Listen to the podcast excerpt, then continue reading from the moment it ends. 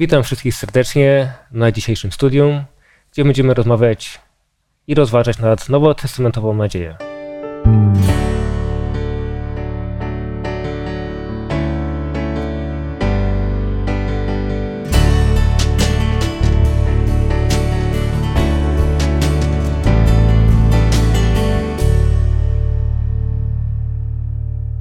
Dzisiaj do naszego rozważania chciałbym przedstawić Radka, Gabrysię i Remka.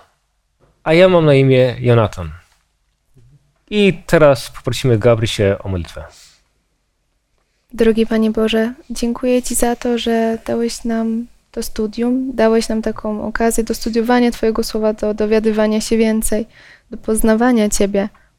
Proszę Cię o to, abyś dał nam swojego Ducha Świętego, który poprowadzi nas przez ten czas i podsunie nam myśli, które Ty chcesz, abyśmy wyciągnęli. W imieniu Jezusa, Amen. Amen. Nowa testamentowa nadzieja. Zajdźmy trochę w Biblię, co tutaj autorzy mają na myśli i co Biblia mówi. Remek, czy mógłbyś przeczytać pierwszy list Jana, rozdział 5 i wiersz 11 i 12? A takie jest to świadectwo, że żywot wieczny dał nam Bóg, a żywot ten jest w Synu Jego. Kto ma Syna, ma żywot. Kto nie ma Syna Bożego, nie ma żywota. I też, czy mógłbyś przeczytać Ewangelię Jana, rozdział 14, wiersz 1 do 3? Niechaj się nie trwoży serce wasze. Wierzcie w Boga i we mnie wierzcie. W domu Ojca mego wiele jest mieszkań. Gdyby było inaczej, byłbym wam powiedział: Idę przygotować wam miejsce. A jeśli pójdę i przygotuję wam miejsce, przyjdę znowu i wezmę was do siebie, abyście gdzie ja jestem i wy byli. To tutaj apostoł Jan, ten, który był zwany najbliższy Jezusa, nam mówi w dwóch miejscach o, o jakiejś nadziei. Co tutaj widzimy w tych wierszach? no jest chyba przedstawiona największa nadzieja, jaką e, człowiek sobie może wyobrazić, bo nadzieja nie sięgająca tego życia, ale sięgająca jeszcze bardziej w przyszłość, związana z życiem wiecznym. My tutaj na Ziemi możemy mieć różne nadzieje od, odnośnie wszelkich życiowych spraw, wszelkich problemów, sytuacji, z jakimi się zmagamy, ale no chyba trzeba przyznać, że jeśli coś wykracza poza to życie, jeśli jest jakaś nadzieja, która może pokonać śmierć, to jest to zdecydowanie coś o wiele większego. Hmm. Są połączone dwie wielkie nadzieje. Jedna nadzieja to jest y, życie wieczne dzięki Jezusowi, dzięki wierze w Niego, ale też uzupełnione tą największą nadzieją, jaką jest y, spełnienie życia wiecznego poprzez przyjście Pana Jezusa, poprzez Jego powrót i, tak jak powiedział Pan Jezus, zabrania do siebie, żeby ci, którzy w Niego wierzą, byli tam, gdzie On i też dopowiem, a żeby byli wiecznie, bez żadnych ograniczeń czasowych. Czy to były bardzo zrozumiane koncepcje przez słuchaczów Jana i Jezusa? Czy to było takie wprost rozumiane dla nich? Tutaj słowa, z, które są w Ewangelii Jana, 14 rozdziale, zostały wypowiedziane w takim bardzo szczególnym momencie. W czasie ostatniej wieczerzy, kiedy Pan Jezus przebywał z uczniami, kiedy myślę, że uczniowie mieli też świadomość, że niedługo się rozstaną i, i ta wizja rozstania z Jezusem budziła w nich wiele pytań, wiele wątpliwości.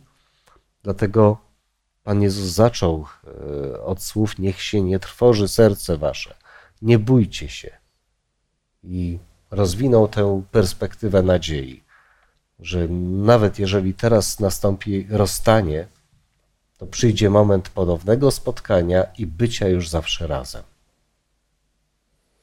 Pytałeś, czy to było wszystko zrozumiałe dla słuchaczy.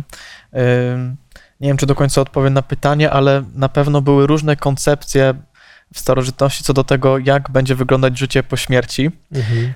I no, my tutaj będziemy rozmawiać o zmartwychwstaniu, e, ale były grupy e, nawet wśród Żydów, które zmartwychwstania nie uznawały, jak chociażby Sadyceusze, nie wierzyli w taką koncepcję. E, Również w chrześcijaństwie, tutaj gdy mówimy o apostole Janie i o tym, gdy on pisał swoje dzieła, to, to wielu uczonych twierdzi, że on je pisał w opozycji do gnostyków, którzy również nie, nie uznawali wiary w zmartwychwstanie Jezusa e, i mieli też inne koncepcje, więc czy te słowa były tak e, zrozumiałe? No na pewno zderzały się tutaj różne ideologie. Mhm. Możemy tutaj o tym też właśnie tak wspomnieć. No dokładnie, będziemy zmierzać do tego, bo wszyscy autorzy Nowego Testamentu, oprócz Łukasza, to byli rodzonymi Żydami. Mieli jakieś tam korzenie kulturowe, a Jan napisał swoje dzieło jakiś czas po zmartwychwstaniu Jezusa. I apostoł Paweł wykorzystał te różne spostrzeżenia między faryzeuszami i saduceuszami, kiedy go oskarżali o różne rzeczy. To były te podziały, a większość Nowego Testamentu jest napisane przez Pawła, który wyraźnie przedstawia zmartwychwstanie. To przejdźmy do, do list, pierwszy list do Koryntian, gdzie tutaj Paweł coś przedstawia i, i wejdźmy trochę głębiej w te, ten temat, co tam mogli e, wierzyć. Gabi, czy mógłbyś przeczytać pierwszy list do Koryntian, rozdział 15 i wiersze od 12 do 19? Jasne. A jeśli się o Chrystusie opowiada, że został z martwych wzbudzony, jakże mogą mówić niektórzy między wami, że zmartwychwstania nie ma? Bo jeśli nie ma zmartwychwstania, to i Chrystus nie został wzbudzony. A jeśli Chrystus nie został wzbudzony, wtedy i kazanie nasze daremne, daremna też wasza wiara. Wówczas też byliśmy fałszywymi świadkami Bożymi, bo świadczyliśmy o Bogu, że Chrystusa wzbudził, którego nie wzbudził, skoro umarli nie bywają wzbudzeni. Jeśli bowiem umarli nie bywają wzbudzeni, to i Chrystus nie został wzbudzony. A, jak, a jeśli Chrystus nie został wzbudzony, daremna jest wiara wasza. Jesteście jeszcze w swoich grzechach. Zatem i ci, którzy zasnęli w Chrystusie, poginęli. Jeśli tylko w tym życiu pokładamy nadzieję w Chrystusie, jesteśmy ze wszystkich ludzi najbardziej pożałowania godni. Co tutaj Paweł dotyka? Jakich tematów i, i czemu to musi poruszać? No najwyraźniej e, w kościele korynckim powstał jakiś problem, że niektórzy chrześcijanie wierzyli w zmartwychwstanie Chrystusa, ale nie wierzyli w zmartwychwstanie e, w dniu ostatecznym. Z kolei druga grupa mogła wierzyć w zmartwychwstanie w dniu ostatecznym, a nie wierzyć w zmartwychwstanie Chrystusa. Więc takie jakieś dwa poglądy prawdopodobnie tam się pojawiły apostoł Paweł chciał wykazać nielogiczność e, wiary w jedno zmartwychwstanie, nie wiary w drugie, bo one się łączą. Też są niektóre komentarze, które wspominają, że wierzyli, że tylko ci, którzy dalej żyją przy przyjściu Chrystusa, będą, otrzymają życie wieczne. To robili wszystko, aby swoi bracia i siostry w wierze żyli jak długo tylko mogli, bo jak nie, to nie otrzymają życie wieczne. To tutaj cała ta wątpliwość zmartwychwstania miała taki wpływ, że nie można dopuścić nikogo, aby umarł. Po prostu wtedy już są straceni na zawsze. A co tutaj Paweł konkretnie mówi na temat zmartwychwstania? Jak to się łączy do tego, co, co Jan mówił? Apostoł Paweł bardzo ściśle łączy zmartwychwstanie z wiarą chrześcijańską i nawet jej sensem, bo argumentuje tutaj, że jeśli zmartwychwstania nie ma, to tak naprawdę po pierwsze, wy żyjecie jeszcze w swoich grzechach, nic się w waszym życiu nie dokonało, uczestniczyliście w śmierci Chrystusa, ale nic z tego nowego się nie narodziło, prawda? Żadna nowa istota. No, po drugie, mówimy tutaj, rozmawiamy podczas całego tego studium o nadziei. Jeśli nie ma zmartwychwstania, no to co wam pozostaje? E, pokładacie całą swoją nadzieję tylko tutaj w tym życiu, Mhm. w tym, że tu coś się zmieni, ale nawet tu się nic nie zmienia, bo jeśli Chrystus nie zmartwychwstał, to, to wasze życie się nie zmienia, a tym bardziej nic nie zmienia się w życiu przyszłym. Więc w taki sposób to się łączy. Pamiętam, że byłem, jak byłem nastolatkiem, e, rozmontowywałem magnetofon. A później postanowiłem go zmontować. I moje zdziwienie wzbudziło to, że zostało mi na stole kilka części, a magnetofon działał. Bez tych części. E, W przypadku Bożego Bożej ekonomii zbawienia, no tak się nie da, że gdzieś się wyjmie jakieś części, a mimo to będzie działało.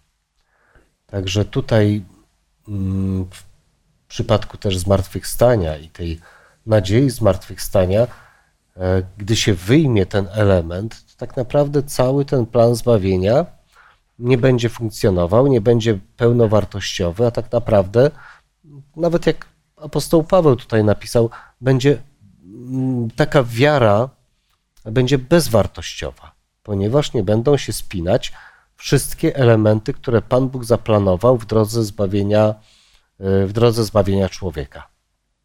Więc tu nie można być wybiórczym, selektywnym. Trzeba przyjmować albo całość nauczania Boga i Biblii, albo w tym momencie odrzucić wszystko.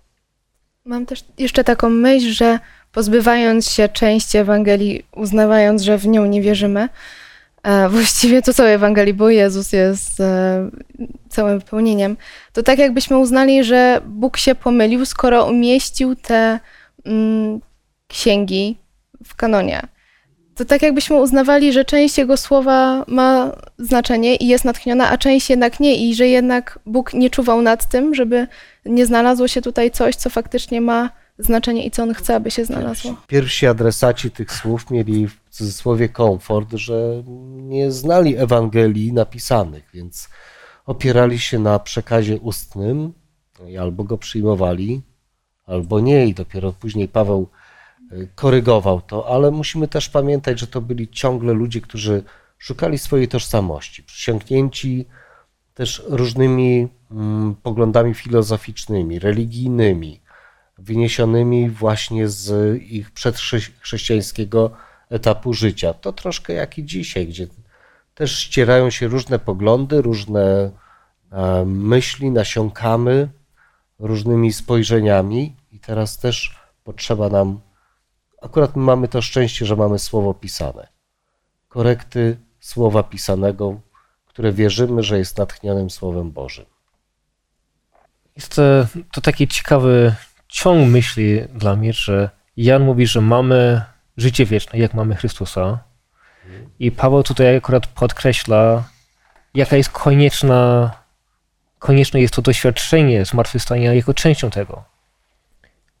To życie wieczne się zaczyna już dzisiaj dla wierzących, a że po drodze mogą doświadczyć śmierci, to zmartwychwstanie jest kluczowe w tym, że życie wieczne musi jakoś istnieć. I bez tego zmartwychwstania ta wielka nadzieja życia wiecznego, które jest teraźniejszością dla nas teraz, w ogóle nie ma racji bycia. A co dalej, jak zakończę tą myśl e, w tym rozdziale Paweł? W wierszu 51 do 55.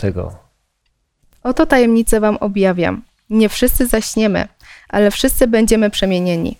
W jednej chwili, w okamgnieniu, na odgłos trąby ostatecznej, bo trąba zabrzmi i umarli wzbudzeni zostaną jako nieskażeni, a my zostaniemy przemienieni.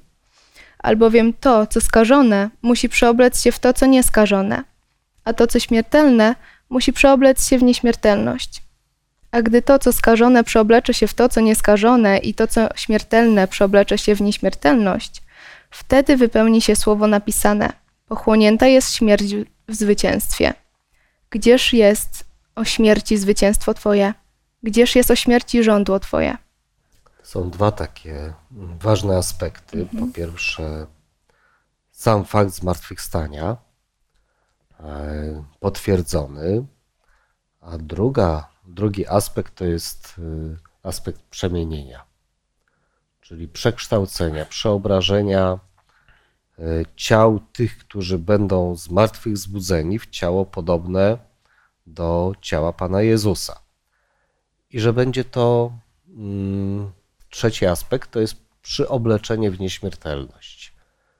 Czyli to nie jest takie zmartwychwstanie, które, o którym już była mowa tutaj nieco wcześniej, gdzie ludzie byli z martwych zbudzani, ale później znów umierali, ale to będzie zmartwychwzbudzenie na wieczność, gdzie już e, śmierć nie będzie miała żadnej siły sprawczej nad takimi osobami, już nie będzie miała tego żądła, już nie będzie miała siły, już nie będzie kolejnego żegnania tych osób, nie będzie e, kolejnego doświadczenia śmierci, po prostu to będzie już przeszłością.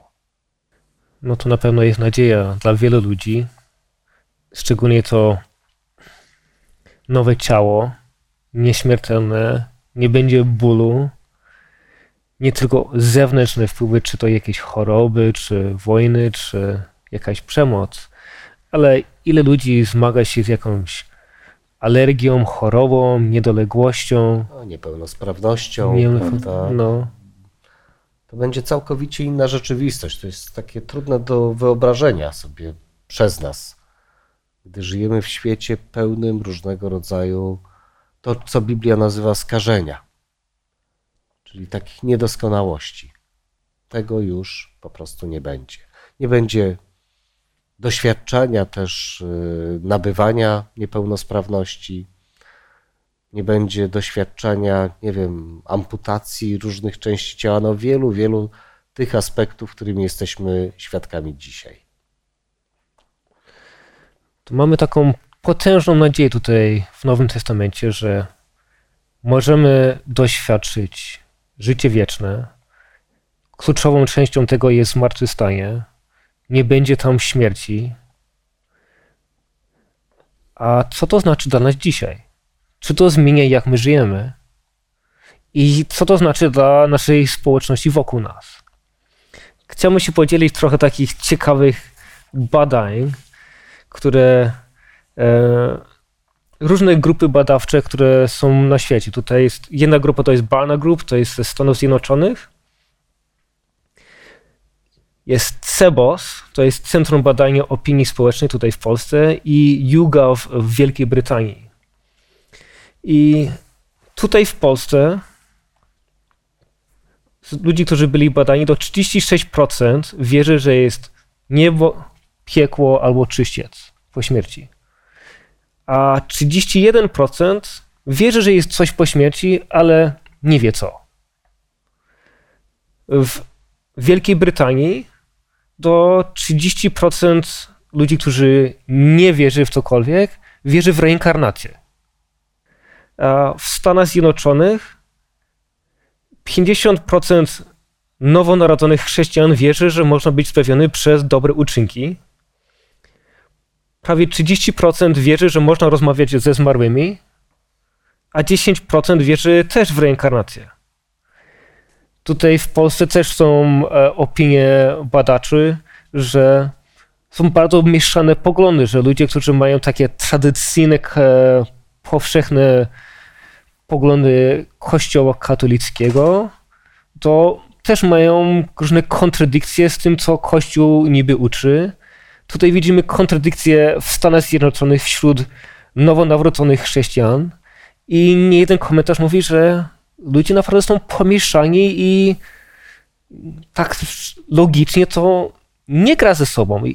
Co tutaj się dzieje i co nasza nadzieja ma do takiego społeczeństwa?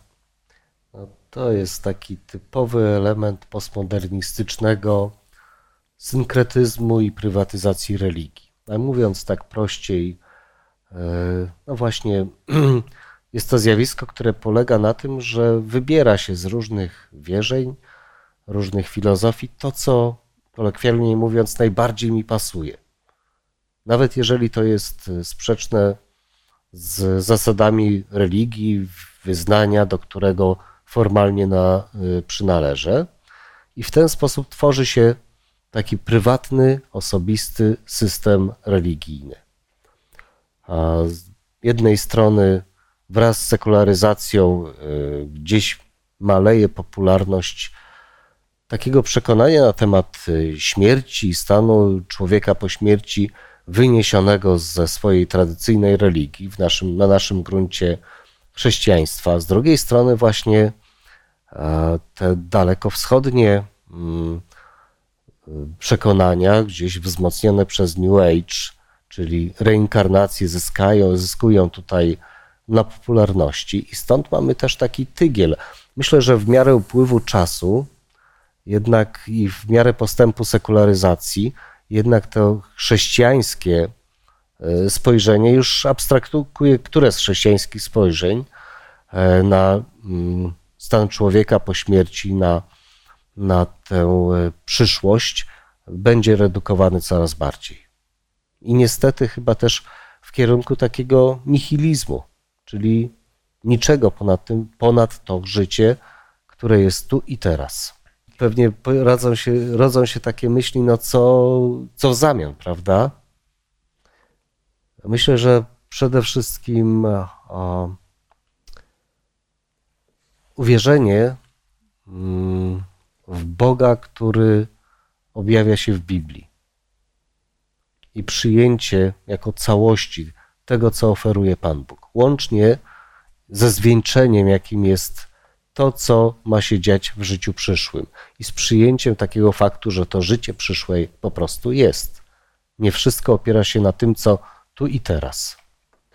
To jak patrzymy na coraz większą grupę ludzi, którzy w ogóle nie wierzy w Boga, czy jest łatwiej dotrzeć do nich, bo nie wierzą w coś, co jest zła interpretacja Biblii, czy jest łatwiej dotrzeć do ludzi, którzy mają złą interpretację Biblii?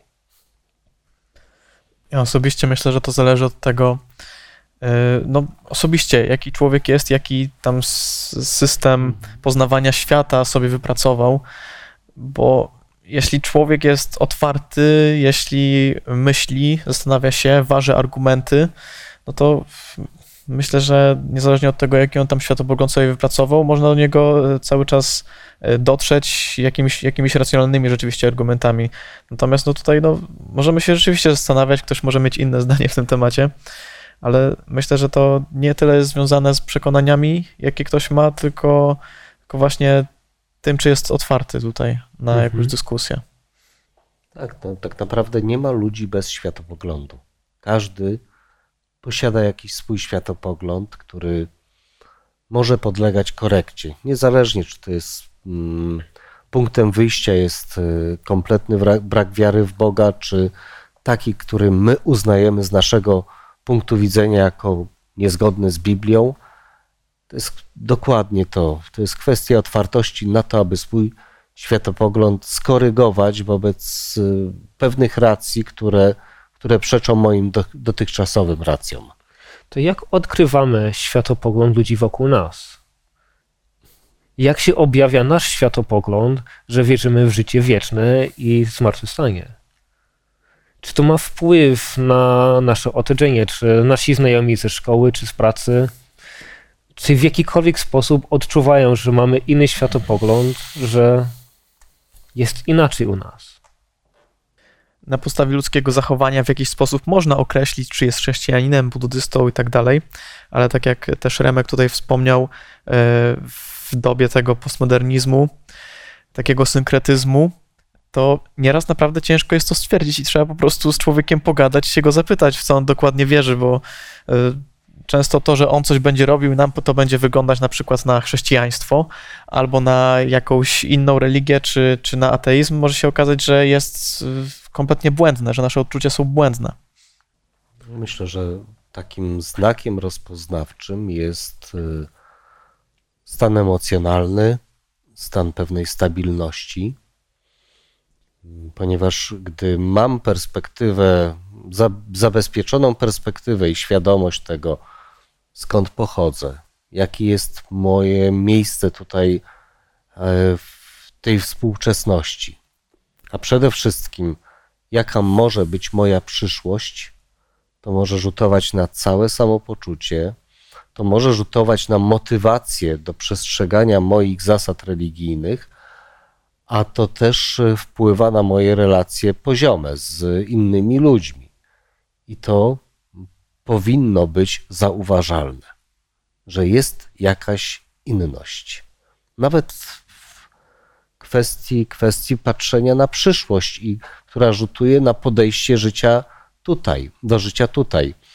Mm, duński filozof Kierkegaard określił, że życie człowieka to jest taka wieczny lęk przed śmiercią Jest to takie zapełnianie tego lęku, lęku przed śmiercią. No, gdyby to była prawda, gdyby, chociaż myślę, że w niejednym przypadku postrzeganie życia jest właśnie takie. To jest życie pełne niepokoju, pełne takiego syndromu wyparcia, żeby odsunąć od siebie taką myśl, że kiedyś umrę i, i boję się tego.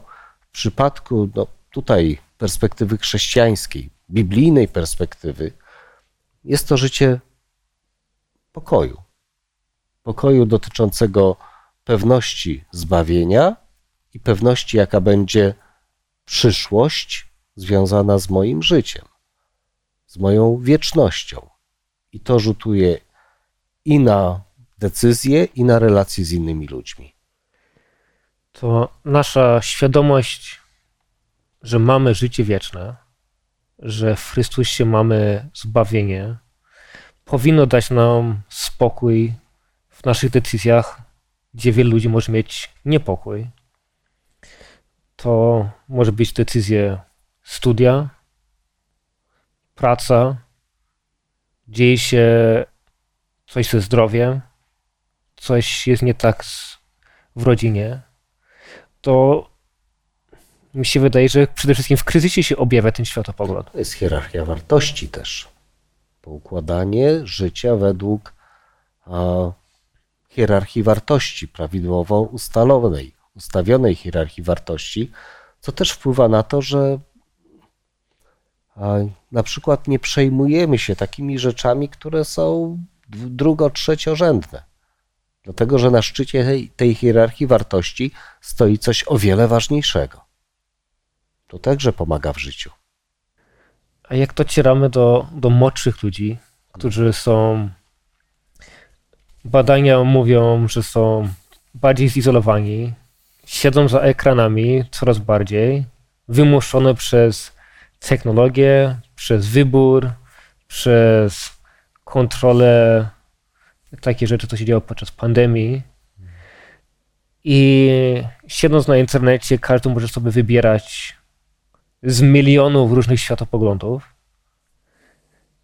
Ludzie nie czytają Biblii. Jak tutaj w ogóle docierać do, tak, do takiego, takiej grupy ludzi? Przede wszystkim ja wierzę, że jednak to wszczepione w nas naturalne poczucie wspólnoty y, gdzieś się tam tli. Jestem ojcem dwóch nastolatek, a, które też przeżyły ponad rok y, na zdalnym nauczaniu. Właściwie życie się kontrol... w pewnym momencie y, skupiało na łóżku. W łóżku było wszystko. Nauka, odpoczynek, jedzenie. Śniadanie do łóżka. Tak, tak, wszystko w jednym miejscu.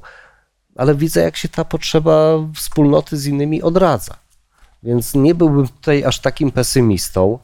Oczywiście mają ogromne, internet daje możliwość ogromnego e, wyboru spośród różnych światopoglądów, chociaż panuje taki światopogląd określony na zaspokajanie potrzeb obecnych, rozrywki i tak dalej, ale jednak mimo wszystko, no, jestem pewien, że w przypadku też takich osób przychodzą pewne momenty refleksji.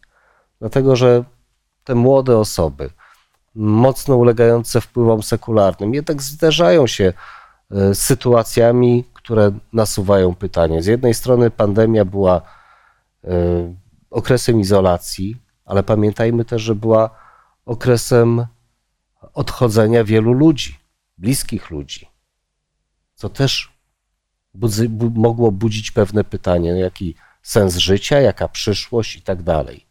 Więc no, tu warto wykorzystać takie momenty też refleksji na to, żeby wszczepić pewną myśl, po co żyję i co będzie dalej.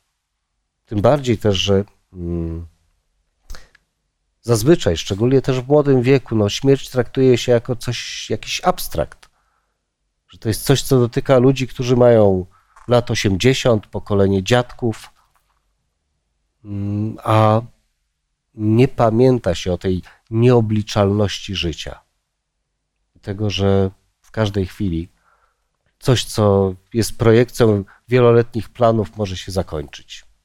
Też tak sobie myślę, że ostatnie lata pokazały, że tak jeszcze dobitniej nawet temu młodemu pokoleniu, Mhm. że życie jest ulotne, bo duża część spotkała się Tak. ze śmiercią w swojej własnej rodzinie albo Tak. w jakimś otoczeniu przez znajomych czy mm, i tym podobne. I to jest źródłem na pewno wielu niepokojów, a Ewangelia jest Ewangelią pokoju i Mhm.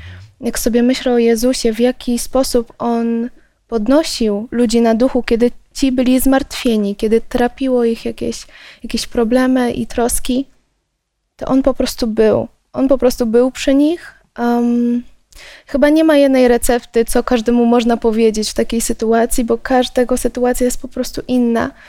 Um, ma też inny bagaż doświadczeń za sobą, ale takim naszym zadaniem tutaj jest po prostu być przy ludziach i myślę, że Duch Święty da nam odpowiednie słowa w odpowiednim czasie. Czasami będzie to tak, że nie powiemy ani słowa, ale nasza obecność i nasze czyny powiedzą wystarczająco dużo. Mhm. Mi się wydaje, że często szukamy jakiegoś złotego leku, jedno rozwiązanie, które we wszystkim Tak, pomoże. Ale takie taka kluczowa rzecz we wszystkim, to trzeba spędzić czas z osobą i zapoznać się. Słuchać jej, słuchać jej. Gdzieś wychodzić naprzeciw jej potrzeb, niekoniecznie z nią polemizując, niekoniecznie, niekoniecznie ją indoktrynując. No a przede wszystkim taka osobista postawa takiego autentycznego, wewnętrznego pokoju może budzić pewne pytania. Dlaczego tak jest? To potrzebujemy szukać te okazji, aby budować te więzi, czy młodsza, czy starsza osoba. Nie wiemy, co naprawdę wierzą. No, poza tym też zadawanie pytań. Oczywiście te pytania gdzieś mogą się w pierwszym momencie mm, łączyć z pewnym odrzuceniem, y, wyparciem ich, ale one gdzieś wpadają w pamięć, zostają w świadomości i w pewnym momencie powracają. Stają się własnymi pytaniami, a to jest dobra inspiracja do poszukiwań.